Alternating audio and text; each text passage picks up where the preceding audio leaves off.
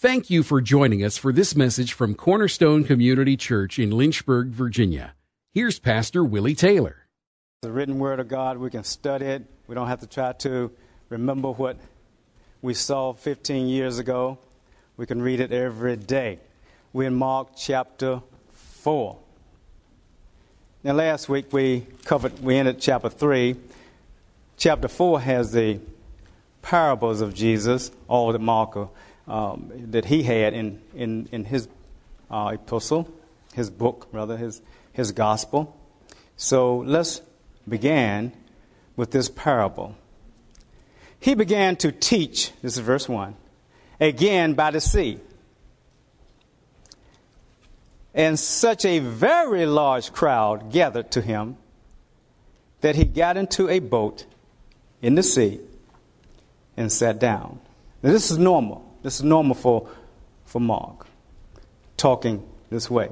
It's normal for Jesus to have such a large crowd around him that they were pressing against him. And so the only way he could get some distance between them is, is move out into the water, and they stayed on the land. It says, and the whole crowd was by the sea on the land. And he was teaching them many things in parables and saying to them in his teaching. Let's stop there. Parables. He was teaching them in parables. What is a parable? That's a question to ask when you're studying the Word of God and you, you come across where you say, Oh, a parable. What's a parable? And a parable is a figure of speech.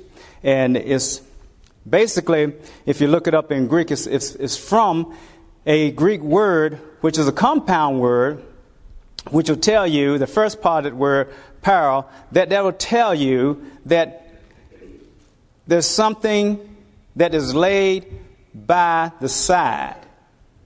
Okay, near, in other words, near. That's the, that's the word, near, the English word, near.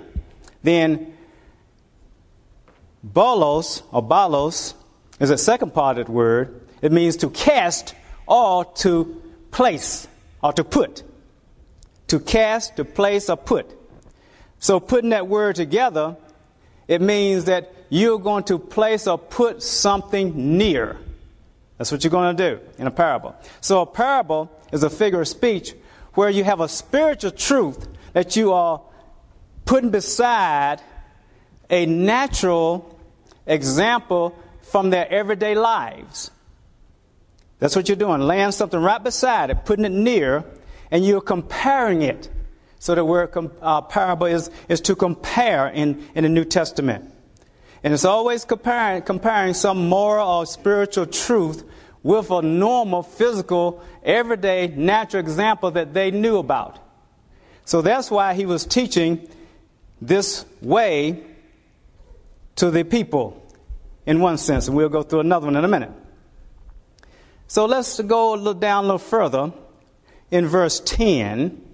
Skip down to verse 10. And it says, As soon as he was alone, now, he, remember, he's already taught the parable because we just skipped over. We'll come back to it. His followers, along with the 12, began asking him about the parables. Now, what were they asking him? If we look over in Matthew chapter 13, which is another part of another gospel that has the same account in it about this parable. And we see in this verse 10, it says, And the disciples came and said to him the same thing that followers, along with the 12, were asking him about the parable. It said, They came to him and said to him, Why do you teach them in parables? They're asking them a, question that they couldn't understand. Why are you doing this? Why are you teaching them in parables? So, what is his answer to that? Let's turn back over to Mark. Let's go to verse 11. And he was saying to them, To you has been given the mystery of the kingdom of God.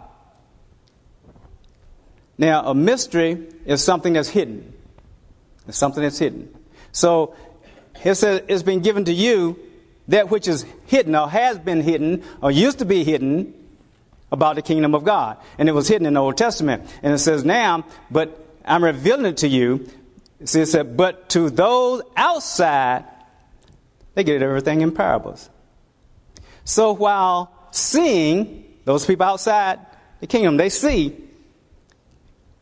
but they might not, they, they don't perceive.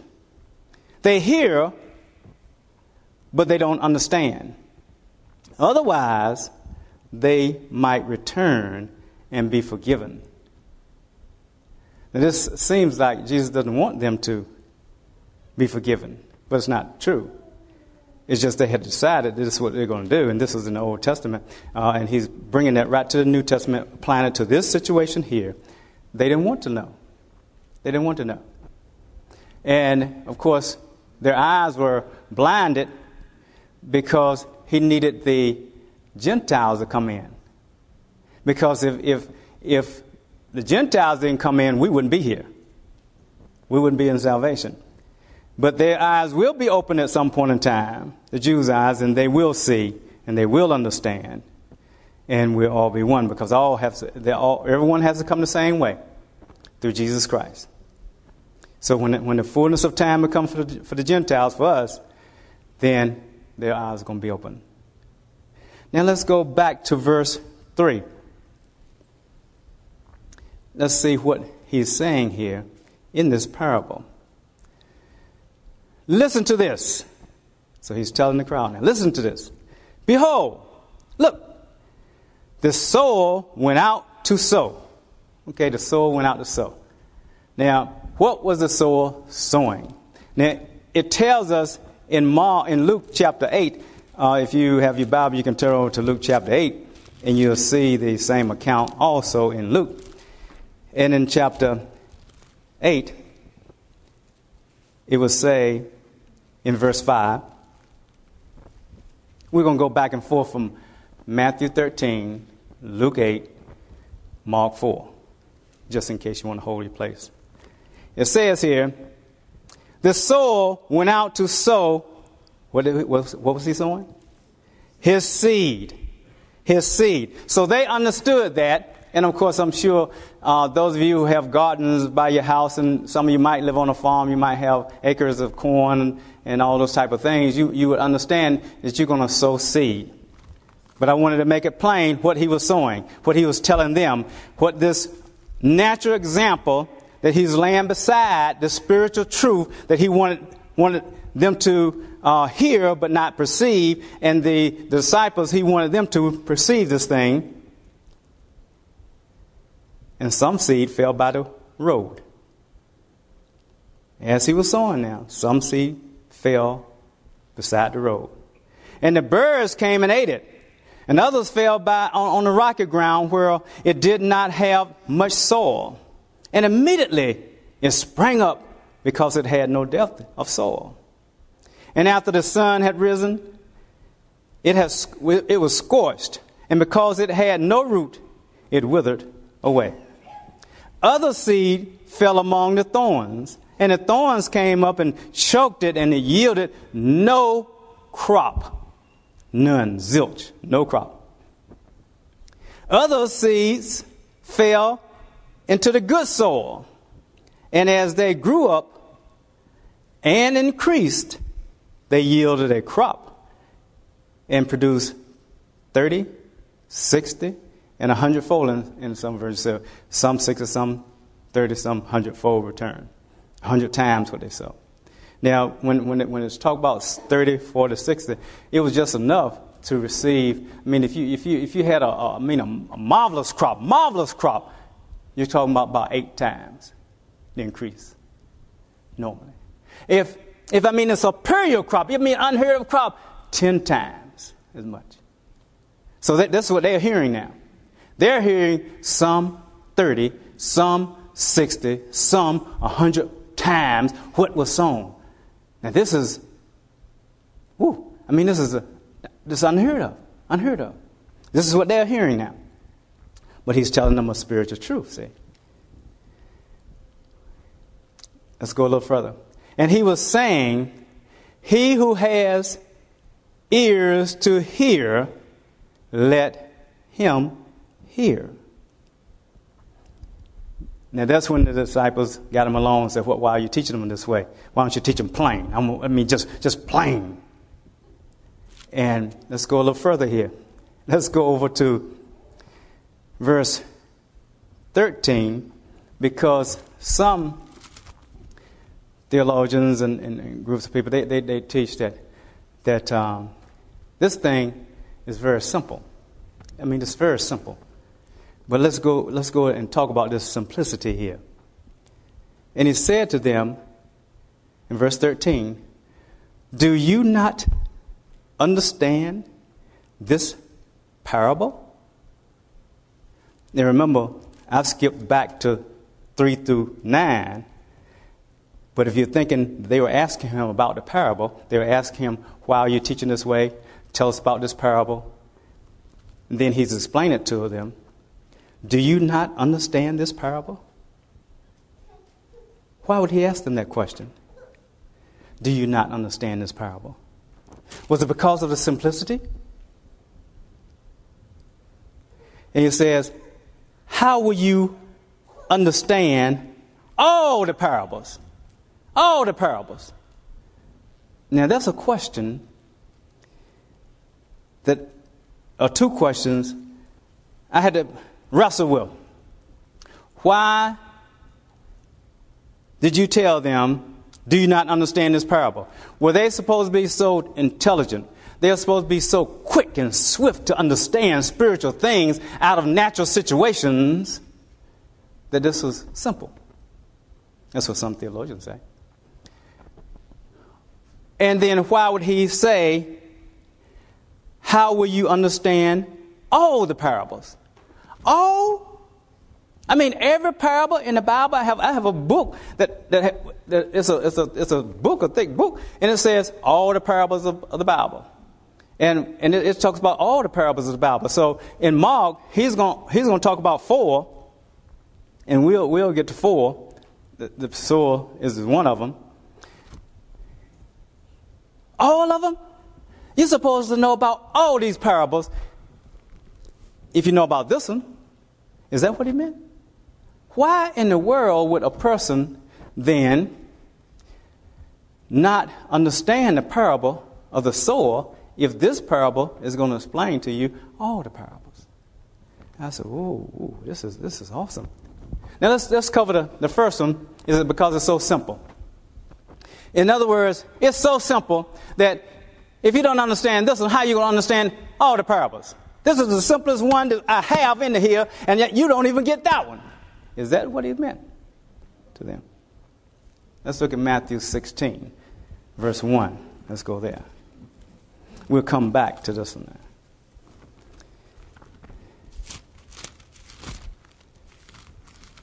We're asking questions of the scripture, of the text. That's what we're asking, asking questions. When you read, and I asked you to read a chapter a week, just read a chapter, and, and you know, you should be further along than I am uh, because we're just on chapter 4, and this is, this is back uh, probably about the end of May when I first started.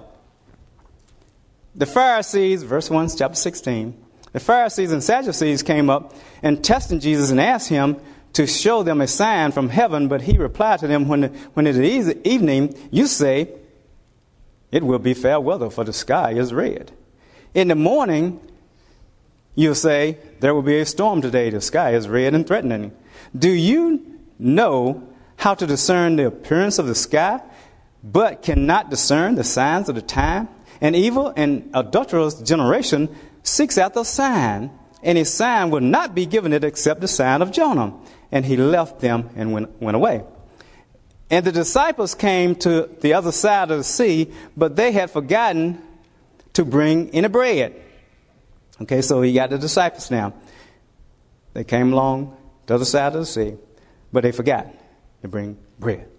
Jesus said to them, Watch out and beware of the leaven of the Pharisees and Sadducees.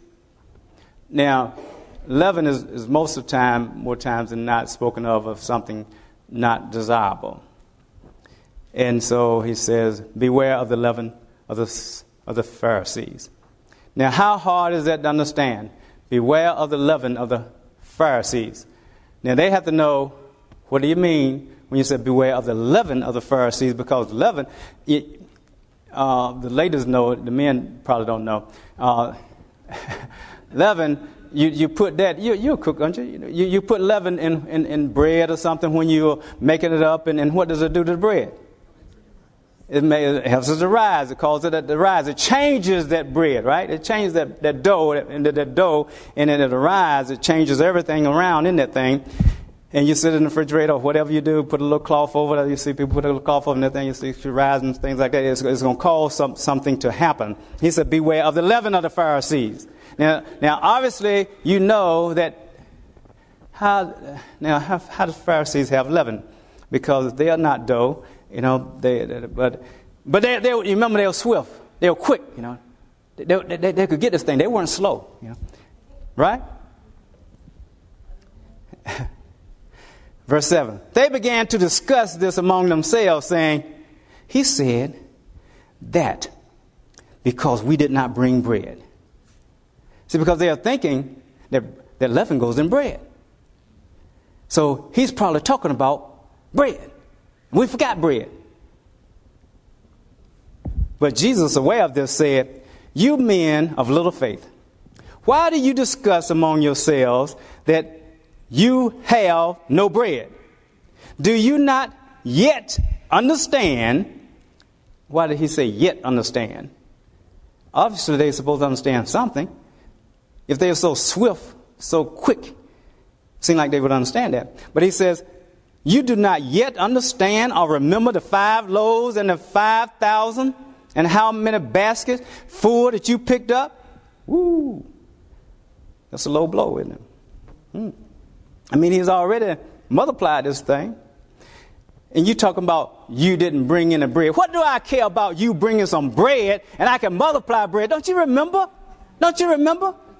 And just in case you forgot, he says, or the seven loaves of the 4,000. we talking about 4,000 men, plus women, plus children. we talking about everybody was eating.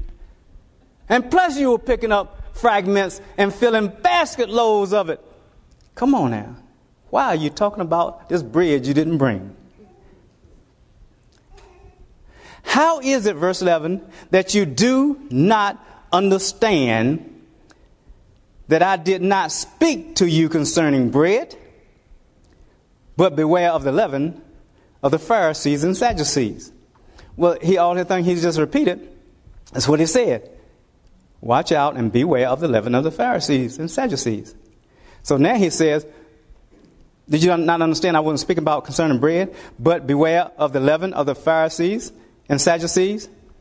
Then they understood that he did not say to beware of the leaven of the bread but of the teaching of the Pharisees and Sadducees.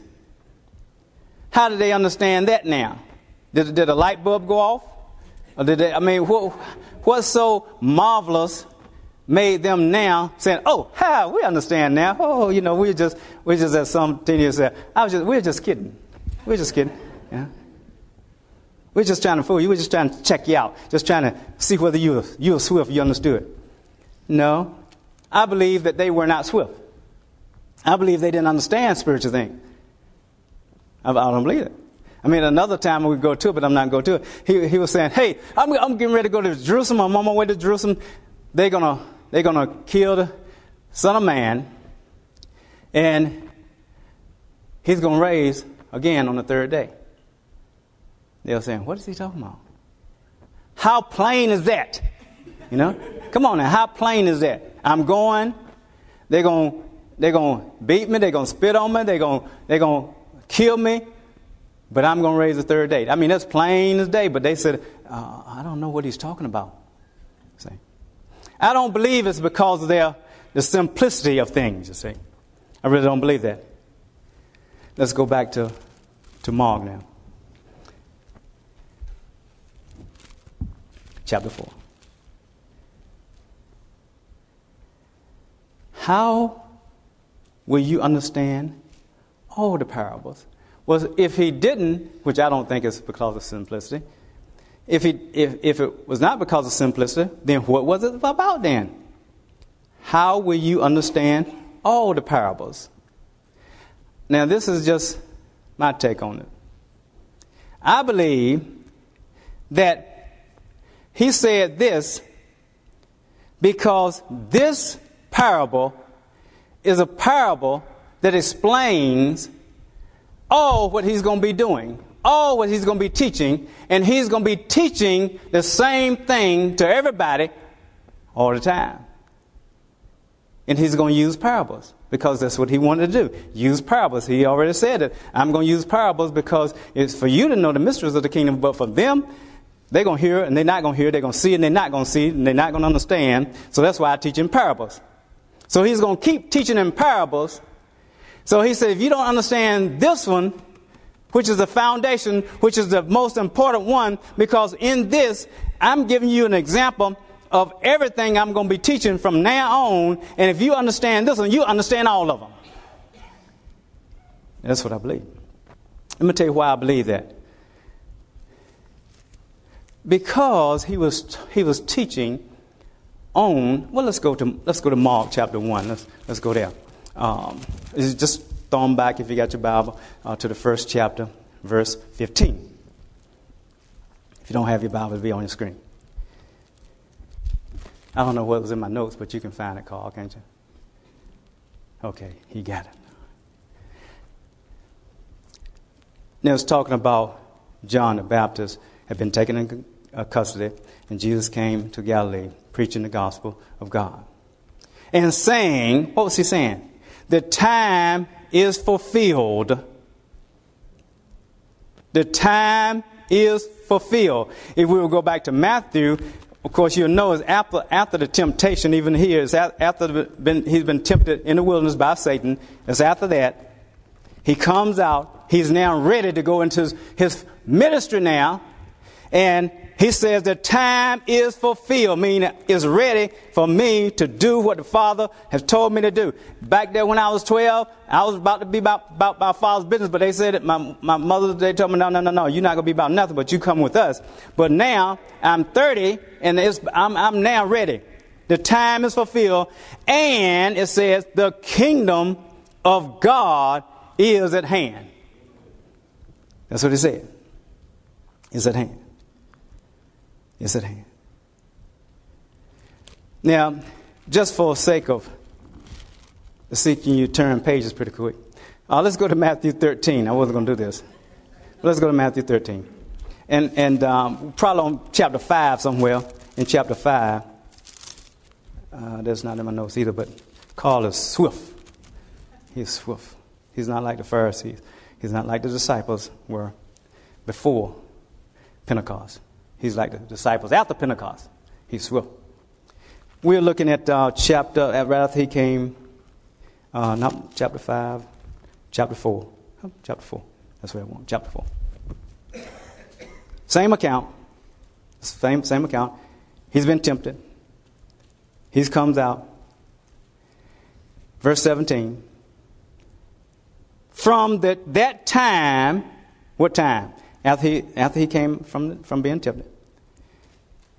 Jesus began to preach and to say, Repent, for the kingdom of heaven is at hand. This is what he, was, he was preaching. The kingdom of heaven is at hand. Go back to Mark. Mark says, chapter, chapter, chapter verse, verse 1 Chapter 15. The time is fulfilled. The kingdom of God is at hand. What's the difference between the kingdom of God and the kingdom of heaven? You, have heard two different words there. They are, they are essentially the same thing, synonymous. The kingdom of God, the kingdom of heaven. Also, he says, repent. And that's what Mark said. Repent and believe in the gospel. Well, what's the difference between the kingdom of God is at hand, the kingdom of heaven is at hand? Because he said, repent, the kingdom of heaven is at hand in Matthew. He says the kingdom of God is at hand here. Then he says, repent and believe the gospel. Well, it's essentially the same thing. He's going to be teaching the gospel of the kingdom. That's what he's going to be doing. He could have said, so we, so we know that the kingdom of God, the kingdom of heaven, the kingdom uh, is the same thing as repent and believe in the gospel. Also, is the same thing if he would have said, if he were to say, you need to know God. You need to know God.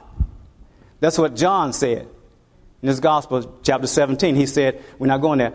You need to know God. He said, This is eternal life to know the Father and the Son whom He has sent. That's what He said. It's no different. Because eternal life, if He's going to preach the gospel, He said, Repent and believe the gospel, you're going to have to believe what is written about Him eternal life. The gospel is eternal life, talking about eternal life. You can't have eternal life without knowing God. You can't have eternal life without being in the kingdom of God or being in the kingdom of heaven. I believe, let's go back to chapter 4. I believe in Mark chapter 4 that when he says that, how will you understand all the parables? Because that's what he's going to be teaching in every single basically parable. He's going to be teaching the kingdom of God, the kingdom of heaven. He's going to be teaching the gospel of the kingdom.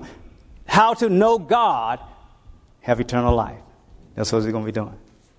That's why I believe he said what he said. Now, you might have a different take, but it's okay. You might think like the other, and, other theologians believe what I, what I just said also.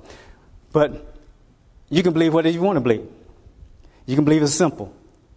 Or you can believe that this is very important because this is what he's saying. Now let's go and get some understanding of this parable then. In verse 14, it says, These, nope, the sower, verse 14, the sower sows the word. Now we know from Luke, the sower sowing the seeds. So what are seeds? The word. What word? The word of the kingdom the word of eternal life. Right? The word of knowing God.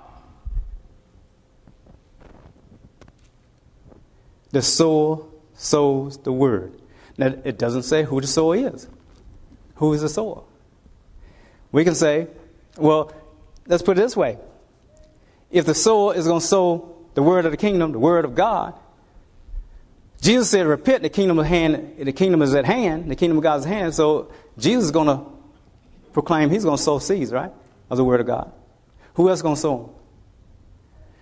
All his disciples. Who else going to sow them? You are. Right? You are the sower. You are sowers.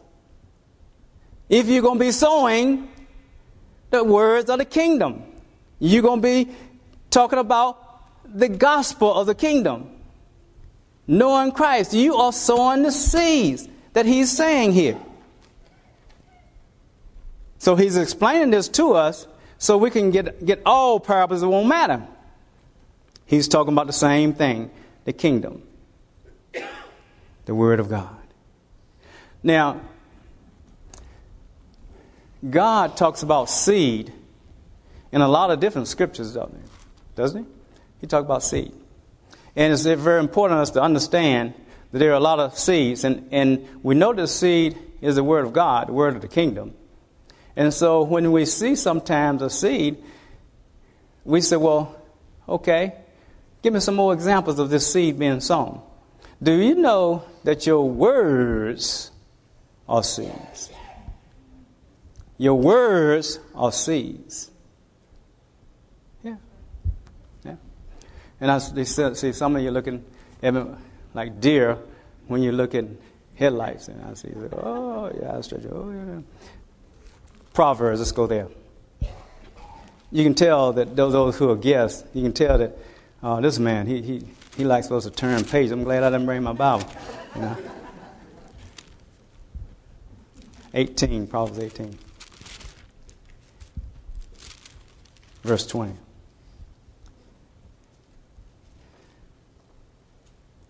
It says, with the fruit of a man's mouth. Now, fruit will come from seeds. Is that correct? Okay. So, obviously, some seeds were sown and some fruit came up. It says, from, from the fruit of a man's mouth, his stomach will be satisfied. He will be satisfied with the product of his lips. Death and life, verse 21, are in the power of the tongue. And those that love it will eat its fruit. So your tongue, your words, they are seeds also. And, and if you love to talk, then know that you're sowing life or death by what you say. So that's why the scripture tells us in the multitude of words, there one of not sin. The more you talk, the more you can make mistakes, okay, in what you say. So the thing is to be swift to hear and slow to, yeah, and slow to anger. That's in James, right? Okay. Boy, uh, we are quick in here. We are quick, boy. I like that. Uh, Proverbs 31 31. Let's go there. Your hands, what you do can be seeds also. It can be seeds also. They are seeds.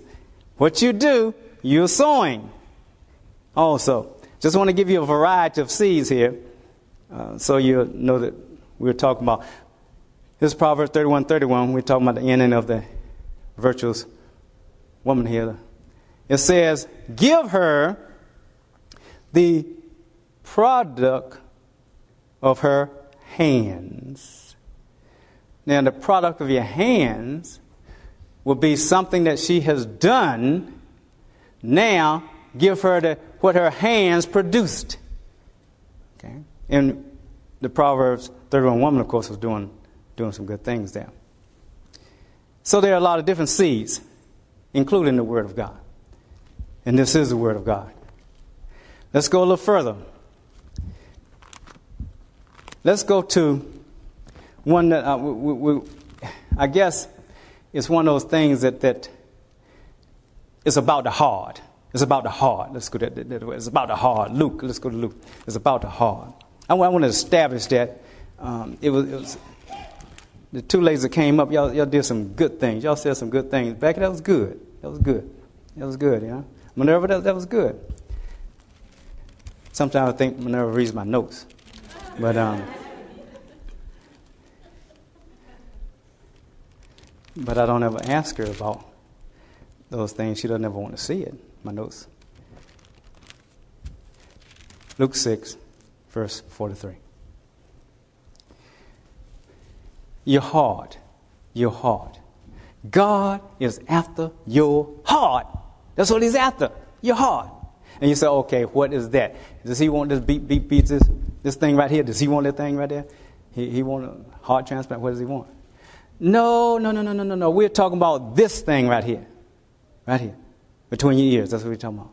Your heart. The center of your being. He wants, he wants your mind. He wants your will. He wants your emotions. He wants your intellect. He wants all of that under his control because the battleground is the mind. He is. And the devil, if he can get your mind, you're no good. No good to God if he can get your mind. That's why he wants to, to put people in, make them insane, you know. Make them start hearing things and believing something, you know. If he can get that mind, you know. We got to say, oh, oh, he ain't getting his mind. No, that's the heart, that's the center of, of our being. Out of it flows the issues of life the, the scripture says. Let's look at it here, verse 43. For there is no good tree which produces bad fruit. None. Nor, on the other hand, a bad tree which produces good fruit. For each tree is known by its own fruit. For men do not gather figs from thorns, nor do they pick grapes from a briar bush. Verse 45. The good man out of the good treasure of his heart brings forth good things. What's good? And the evil man out of the evil treasure brings forth what is evil. For his mouth speaks from that which fills his heart. In other words, out of the abundance of the heart, the mouth speak. That's why he said one, one place, there was a man who was looking for fruit, and the tree had produced no fruit. We're talking about three years it has produced no fruit. So he said, cut it down. It's no good to me. It's no good to anybody. Cut it down. There's no fruit in this thing. And the, the, the dresser, oh no, he said, oh, wait, wait, wait. Let's don't cut it down right now. Let me, let me dress this thing. Let me dig around it. Let me put those stuff around it. And then next year, if it doesn't produce any fruit, if it doesn't produce fruit, then we'll cut it down. Let me work with it. God wants fruitfulness. He wants us to bear much fruit. Much fruit. In order to have fruit, you got to have seeds. He wants you to be sowing good things. Is correct? Yeah, good things. Good things. But it's about the heart. It's about the heart. It's about the heart. Now let's go a little further. Because this, this parable now, if he's talking about, if he's talking about the kingdom of God, the kingdom of heaven, the gospel of the kingdom, he's talking about eternal life, then we have to know something here. And he says that, look, let me tell you about this heart. Let me tell you how you can know because, uh, God, I don't know a person's heart. I don't even know my own heart. And he said, um, let, me, let, me, let me show you, let me, let me help you a little bit. Let me help you a little bit with that. Let's go to Luke chapter 12, verse 34.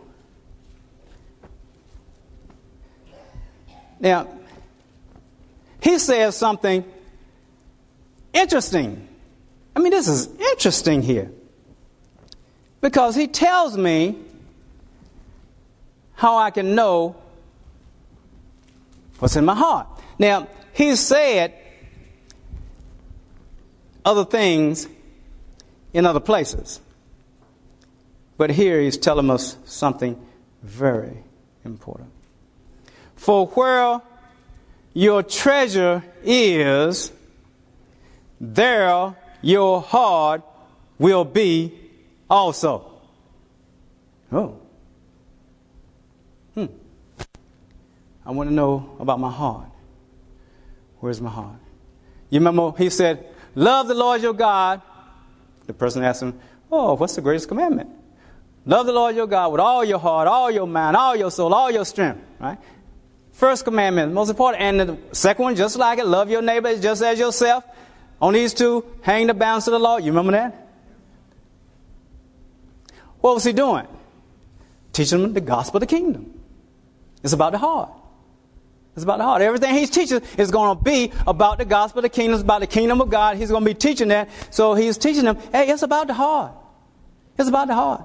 And I, you know, when I was looking at this, I said, wait a minute, God, I've been missing this thing. I've been missing this thing a lot. This, this parable, he's been unfolding some stuff in me in parable. I said, this parable right here, I thought I knew this parable. I really don't know this parable. And you tell me that where my treasure is, there my heart's going to be also. And you say it's about the heart. It's really not about the treasure. It's about the heart. That's what it's about, about the heart. He doesn't need, he doesn't need treasure. The, the, the streets of heaven are paved with, come on. He owns everything. Right? The earth is the Lord's, and the fullness thereof, everything that's in it. What does he need? So, when we think, and you say, oh, well, you know, that, that, hey, here you go again. This, this dude, he, he talking about my treasure. I know he, he's going to mess up now. He was teaching pretty good, but now he's talking about my treasure. No, no, no. We're talking about your what? your heart. we're talking about your heart. We're talking about your heart. We're talking about eternal life. That's what we're talking about. Eternal life, the gospel of the kingdom. That's what we're talking about. And see, we think he's talking about money, and he's, he's using that as a, you remember that parable? He's laying something beside a spiritual truth aside, something natural. They understood treasure. treasure. They understood when he said treasure. He, they, he knew he was talking about, no, wasn't talking about Captain Hook. He, he knew, he knew that. They weren't talking about that. He, They knew he was talking about possessions and things like that. They understood that, but he was trying to give them a, a parallel here. I'm talking about the heart. Where your treasure is, there your heart be. I want you to understand what your, where your heart is. That's what I want you to understand. Because you say, you love me with all your heart. You say that, but do you really? Do you really? Where your treasure is, there your heart is also. Now, let me, let me give you another example. Let's go to Mark chapter 12 this is so good to me. I couldn't even sleep last night. It, it, it wasn't because it was so good to me, but it was because I was, I was laying there. I, I, was asking God, I was like, God, okay, uh, I want, need to sleep because I got to get up here in a few four hours. Uh, let me, let me. Um, and I was laying there, 11:30, went to bed 11:30, 12:30. I'm still laying there, wide, wide open eyes. I said, Oh man, was asleep, ooh, I can't go to sleep. So I got up and I said I should pray. Nope, I'm to study some more of the Word. And I, I was there from, I think, 12.30 to 3.15, and I said, okay, I jump back into bed. Maybe I can go to sleep now. And I fell asleep, woke up at 7.30, got back in the Word, and I stayed in the Word till I came here. And this was so important. Uh, Mark, are you there yet? Uh, Mark, well, I'm not. Um, Mark chapter 12. Um, and I want to I want to look and see where somewhere he was talking to him about something very important there. 41, I think it's somewhere 41. Where is it? There you go. Okay, Mark 12, 41. Right, here we go. You wouldn't believe this. If, if, if, if I did this, you wouldn't be here. You wouldn't be here if I did this. Jesus did this. Jesus did it. How many of you want to do what Jesus did? How many? I mean, look, look, say.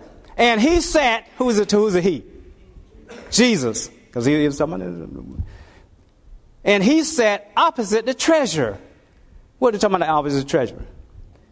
If, you know, some churches when I grew up, they, they everybody, the church, Ebenezer Baptist Church, um, and everybody, when it was time to give offering, they didn't pass no baskets. You got up and you came and you put your money on the table. You went back to your seat, and, and I was looking and said, "Hey, man, uh, Sister Sue didn't get up."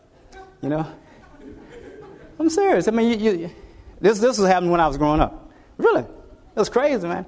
They, they, knew they knew what you was giving, boy. They said, "Man, they, they, look at that, man. They didn't put in there but some coins, man. Look at that." I, I was little back then. I went to church with my mom. I was little. But I watched that stuff, I saw it. I said, I'll never do that, man. That's embarrassing. That's embarrassing. But Jesus was sitting opposite the treasure there and began observing how the people were putting money into the treasure. Why was he doing that? Was he really, you know, uh, what was he? I mean, is he, what, is he, what is he doing? And many rich people were putting in large sums. A poor widow came and put in two small copper coins, which amount to a cent. Calling his disciples to him, so he's sitting there, they're walking, they say, Hey, come here.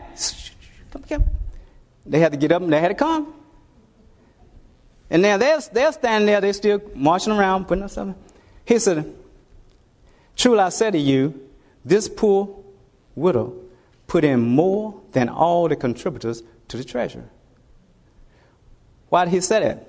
For they all put in out of their surplus, and that's, that's 40, 52 in the Strongs, which, which means that it's one's abundance, what, what you don't really need. Okay? It's really what you don't need, because you have abundance. And so, so what you don't need, then I said, hey, you, you put it in. So you put in, the rich people put in large, large sums of money. But she, out of her poverty, that's 5304 in strong, that means out of her need. Man, you said, well, I need all I have. I, I give out of my need too. No, no, no, no, no, no, no, no. We think that, but we don't read all of all what it says. We just, we, we don't want to give, so what we do, we just, you know, he's talking about the heart. She put in all she owned. Did y'all read that? I mean, it's on the screen. There it is right there. Put in all she owned. Now that, that turns it different. It's not just out of her poverty, she put in something. Out of her poverty, she put in all she owned. And if that's not enough, let me tell you what else she did. What that, what that two cent or that one cent, two copper coins was. All she had to live on. Not what they, she, they, she needed, you know, just to help pay a couple bills. All she had to live on. Now, that puts a different take on it, doesn't it? That puts a take, different take on it. Oh, he's talking about the heart, the heart, the heart. You know, this is so good. Ooh, man, this is so good.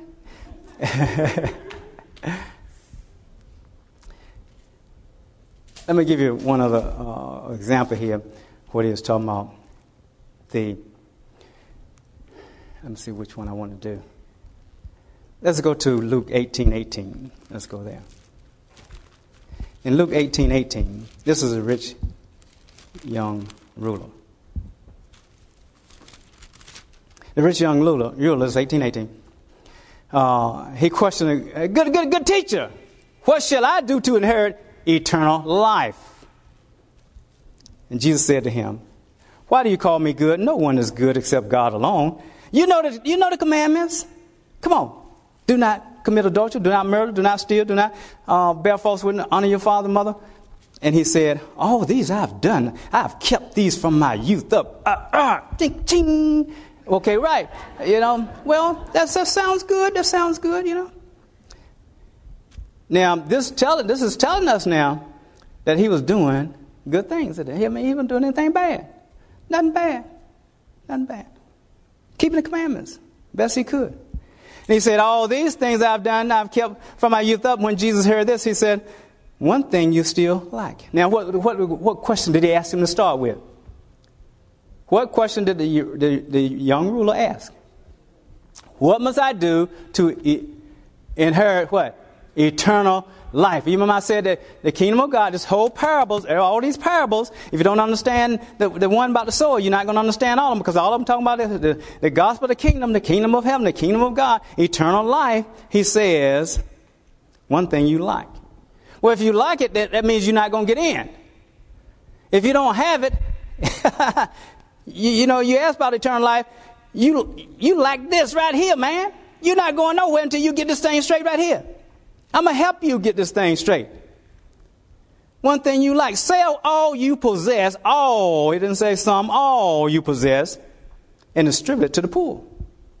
And you shall have treasure in heaven. There's the word treasure again. In heaven. See, he had treasure on earth, treasure in heaven. And come and follow me. Ooh. But when, he's, when he heard this, he became very sad, for he was extremely rich. Now, why was he sad? Listen what Jesus said. Looked at him and said, How hard it is for those who are wealthy to enter the kingdom of God. So he's still talking about the kingdom of God. For it is easier for a camel to go through the eye of a needle than for a rich man to enter the kingdom of God. They who heard it said, Then who can be saved? You remember? I'm talking about salvation. You remember? He, he's, he's, who can be saved? Who can be saved then? If you says it's hard for a rich man to enter the kingdom of heaven, somebody who's wealthy to enter the kingdom of heaven, I want to know who can be saved then. I thought sure, a rich person, I thought sure, because they give a lot of money, man, they, they do all things. This man right here, he kept all the commandments, he's done everything. He gives more than anybody else. But he said, the things which are impossible with people are possible with God. Peter said to him, Behold, we have left everything. Come on, man. God, we left everything. We left our boats, man. Come on. We left everything, our homes, and followed you. And you're telling us that, that that is impossible for men? I thought I had eternal life. Come on, God. He says to them, Truly I say to you, there is no one who has left house or wife or brothers or parents or children for the sake of the kingdom of God, who will not receive many times as much at this time. What do you mean this time? Now in this present time. When you get, when you decide you're going to give up something for the kingdom of God, you're going to in this time receive back what you've given up. And it says right here, many times as much at this time. And in the age to come, what else? Eternal life. Eternal life. So, what did a rich young ruler give up? Everything. Didn't he? He gave up everything. God was trying to give him the opportunity, not only for salvation, because that's what he asked for, wasn't it? But to get his heart right. Because his heart was not right, because God is after the heart, right? God is after the heart. Can I give you one more thing? Oh, God, I know it's time. Okay, let me give you one more thing. Let me. Luke 12. Let's go back. Luke 12, 13, verse 13. Quickly, we get there. Ooh. This one now. Says someone in the crowd said him, Teacher, tell my brother to divide the family and inheritance with me. So, oh, he's talking about money. Yeah, he's talking about money. And he said, Man, who appointed me judge and arbitrator of you? Then he said to them, Okay, here's a parable. Beware of Beware and be on your guard against every form of greed. Now, that, he's telling us all that. For not even when one has an abundance does he does his life consist of his possessions. Then he told him a parable. Here it is, a parable. What is this parable talking about? Now, you know, he, he's, he's answering the question of this man who asked about his inheritance, right? But God is taking this opportunity to give him a parable and tell him he's using money, but he's telling him about what? Eternal life. He's telling him about the gospel of the kingdom. He's telling him about the, right? The kingdom of heaven. He says, here's a parable. Hey, a rich man, let me tell you this parable. A rich man was very productive and began reasoning to himself, saying, What shall I do since I have no place to store my crops? Then he said, Oh, this is what I'll do. I'll tear down my barns and build large ones, and, and there I will store my, all my grain and my goods. And I will say to my soul, Soul, you have many goods laid up for many years to come. Take your ease and drink and eat and, and be merry. But God said to him, You fool, this very night your soul is required of you. Now who will own what you have prepared. When I was thinking about that, I said, Ooh, that's not good. I said, Oh, that's not good because, see, you, you tell me, man, I, I got you tell me I can't even store up something for retirement? Come on, God, man, I got to, I can, what am I do? What am I do? He tore down his bonds, didn't he? He tore down his bonds said, Hey, I, I know what I'm going to do. I'm going to save for retirement. Yeah. Is he saying that? You can't do that? Listen what he said. See, he, he, he's teaching about eternal life, isn't he? Teaching about eternal life, the kingdom of kingdom. He says, So is the man, meaning that he said your, your life is going to be uh, required of you tonight. Then who's going to have what you own? Let's look at it. So the man who stores up treasure for himself and is not rich toward God, and is not rich towards God. He did not say so is the man who stores up treasure for himself. He said, but is not rich towards God. What is he after? He's after your heart. You said you love God with all your heart, all your soul, all your mind, all your strength. So he's saying that if you love me as you say, I'm going to tell you where your heart is. I'm going to help you to see where your heart is because I want you to understand that I want you to have eternal life. I want you to be with me eternity, but it's your heart that's going to keep you away or your heart is going to bring you near. And your heart is determined a lot of times by your possession because it is mammon. It is uh, the God of this world. It is an idol to this society, and it was for that society also. It's an idol an idol. Not this wooden carved thing that we do, but it's that's what we want to do. We want to hold on to it. We like the man about, uh, uh, the, he said, share my inheritance, tell them to divide my inheritance. He said, beware of all forms of greed. Forms of greed can be if you just have enough to to hold on, just like the widow woman of Zarephath. She had just enough for her to eat, her son to eat this one little cake, and then they're going to die. And the, and the man of God said, No, no, no, no, no, no, you don't understand. You have to first sow a seed. You got to first give, go bake me a cake first, and then do what you say. You make yourself and your son a cake and then die. Make me one first. She made him one first, and the oil and the meal, the flour never gave out. Never gave out. because God provided for her because she's so. But if she would have eaten, she would have died. And God would have sent Elijah somewhere else. So he's saying that, yeah, I want you to be rich towards me. That's what I want you to do. Where your heart is, there your treasures also. Oh man. I said, Whoa, God, that's important, man. Whoo, that's important. Because people don't understand that. People don't. They, they, a lot of people, we eat our seed sometimes, don't we? The seed we're supposed to be sowing, we eat.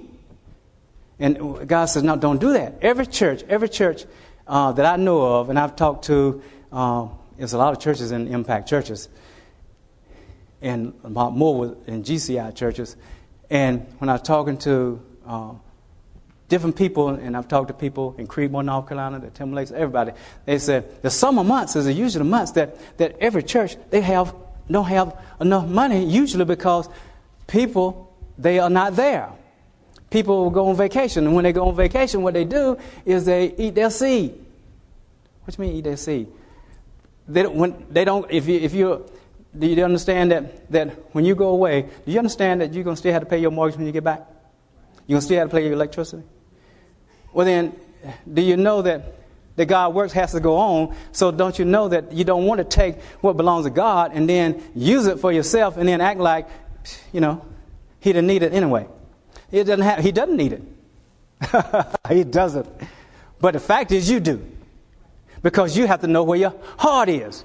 So you got to say, my God, my treasure is right here. My treasure is with you. So therefore, I am always going to sow right there where, where you told me so. I'm going to give to the poor. I'm going to do this. I'm going to do that. I'm going to do this. And, and, and if I don't have enough to eat, I just don't have enough to eat because you also said, hey, the birds don't, they don't, they don't store up. They don't do anything. You feed them too. And you love me more than birds. See, he said all that because he said that in Matthew right after he said about you can't serve God and mammon. That's what he said. So I'm trying to explain to us that God is after your heart.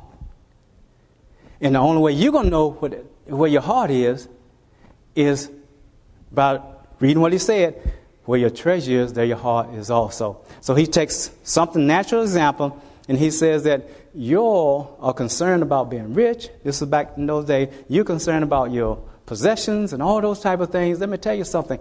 Um, I'm after your heart.